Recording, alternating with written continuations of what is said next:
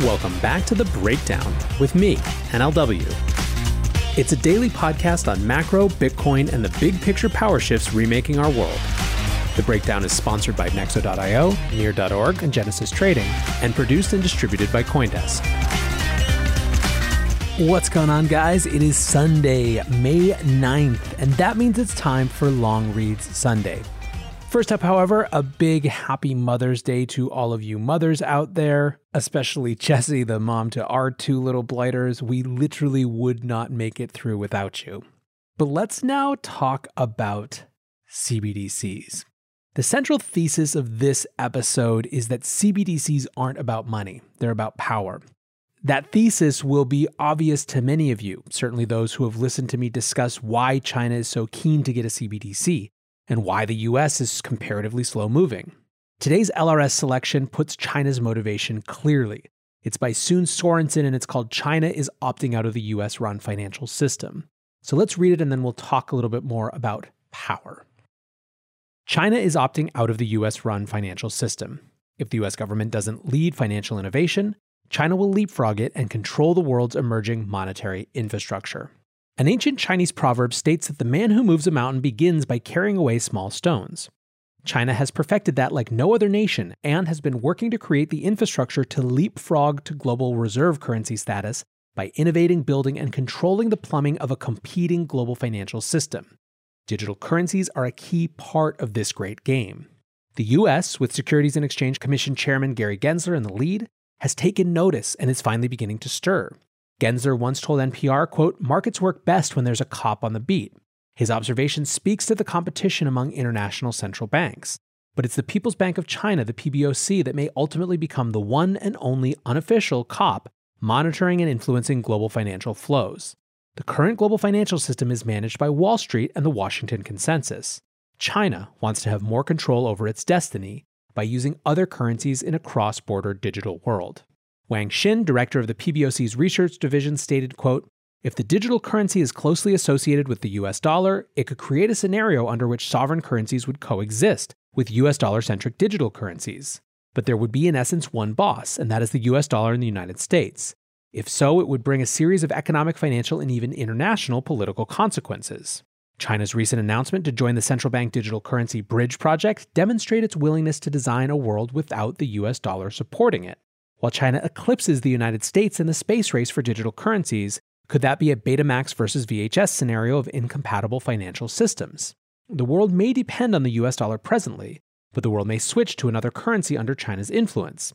If the US government doesn't lead private public partnerships encouraging financial innovation, then China will leapfrog it and control the world's financial infrastructure.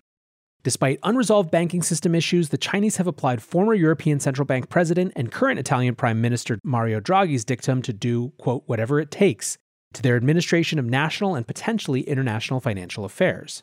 The Chinese know that the financial fishbowl built by the West decades ago lacks the legacy control over the future flow of the world's money. An old Chinese proverb says, if you want to know what water is, don't ask the fish. If members of the dollar denominated financial world are the fish, then fresh perspectives are needed to unseat the PBOC's advantageous position in global markets. Looking for the best way to unlock your crypto's liquidity? Nexo.io is exactly what you need.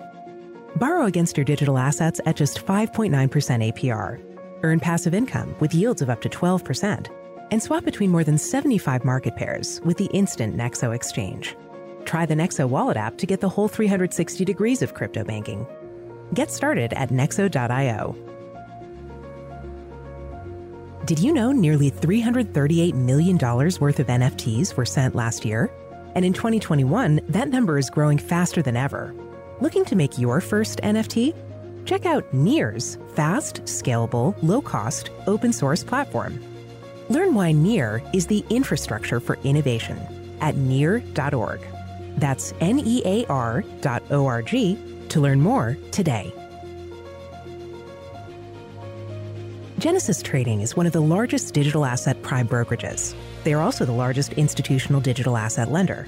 In Q1, Genesis facilitated over $30 billion in spot trading, over $10 billion in derivatives transactions, and over $20 billion in new loan originations. Check out the Genesis Q1 report on genesistrading.com for insights from the firm, gathered from across their spot trading, derivatives trading, lending, custody, treasury, and prime brokerage business lines. Visit genesistrading.com today to learn more.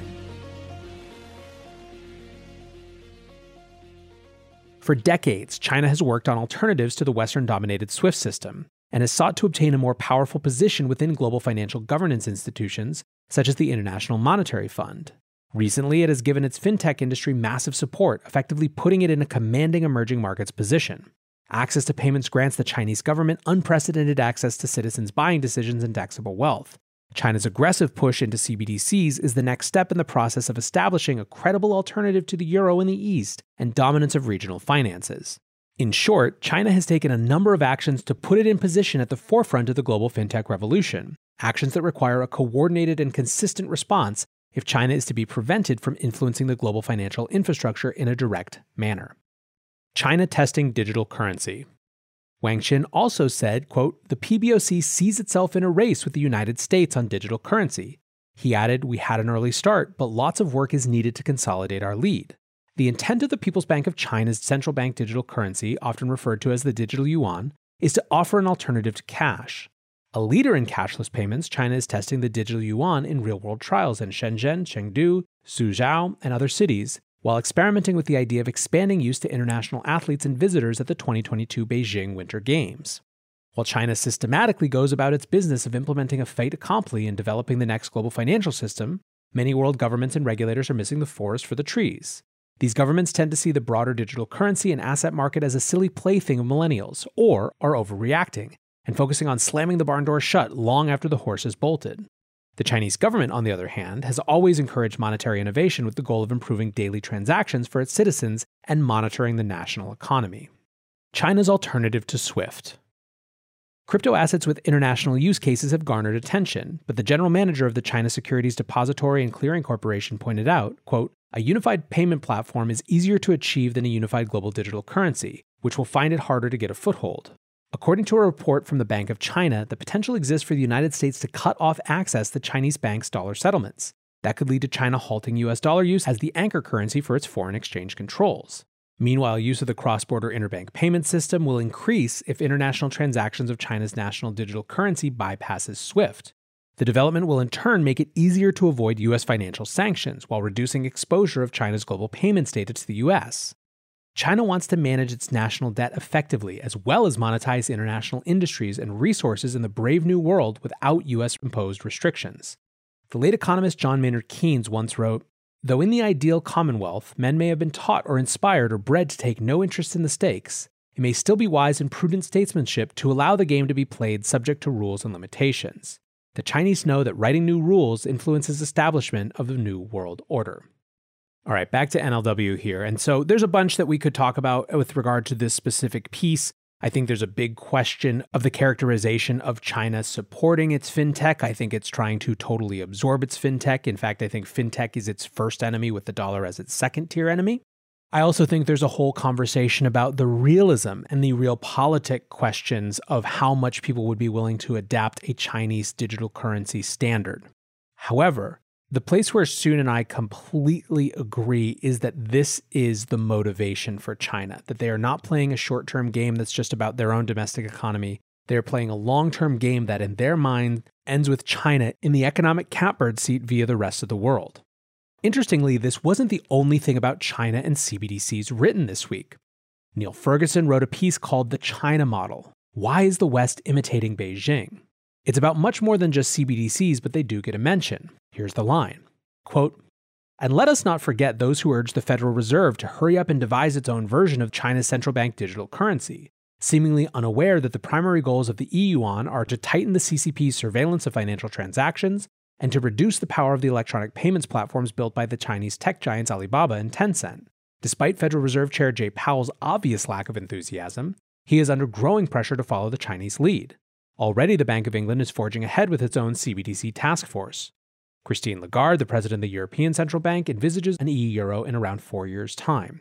It is one thing to compete with China. I firmly believe we need to do that in every domain, from artificial intelligence to COVID vaccines. But the minute we start copying China, we are on the path to perdition. Now, as if to reinforce Ferguson's point, The Economist put out a just cloying article, cover story even, about the coming central bank digital currencies. And it reads like a pedantic adult glad that these private cryptocurrencies are going to be swept off the map by the eager overlord of the state. Suffice it to say, this theme was picked up by many on Bitcoin Twitter.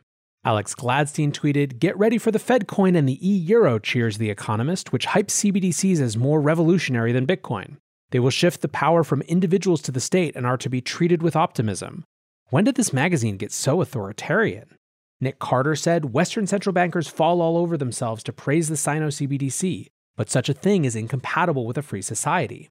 Jeremy Allaire, the CEO of Circle, writes The entire ivory tower, top policy leaders, and major media editorial boards and think tanks have all been parroting the idea that the US should try to out China China with CBDC. This is a disastrous and frankly un American strategy. The US and much of the West has thrived on open networks, open innovation, open intellectual property development, private sector led technical innovation, open source technology innovation. It's created incredible and competitive companies. Instead of having China envy, the West should embrace this model and understand that private sector led digital currencies, open, permissionless blockchains, open and competitive markets are the basis for preserving a global system built on freedom, democratic principles.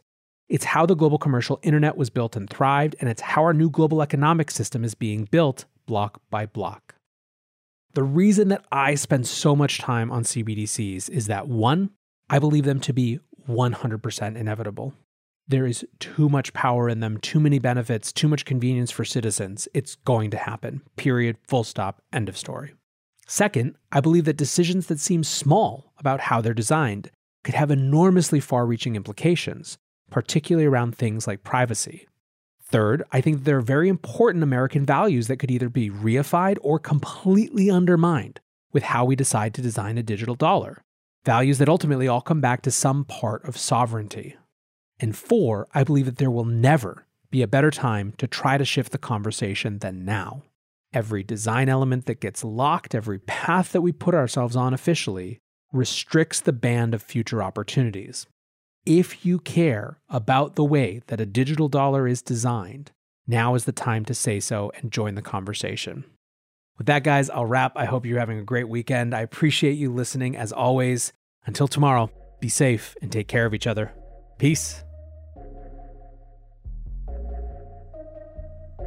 We're witnessing the greatest paradigm shift in finance in modern history. Join thousands of newsmakers and influencers talking the future of money at Consensus by Coindesk a live virtual experience of leaders, changemakers, virtual reality meetups, keynotes from Ray Dalio, Gary Vaynerchuk, and much more. Get an up close look at the boom in crypto, the surge in institutional investment in Bitcoin, the NFT mania, the breakneck innovation in decentralized finance, and the coming disruption from central bank digital currencies. The Breakdown listeners can visit events.coindesk.com and use the promo code BREAKDOWN to save $25 today. Join us May 24th through May 27th for Consensus by Coindesk and register today at events.coindesk.com. Thanks for listening, and we'll see you there.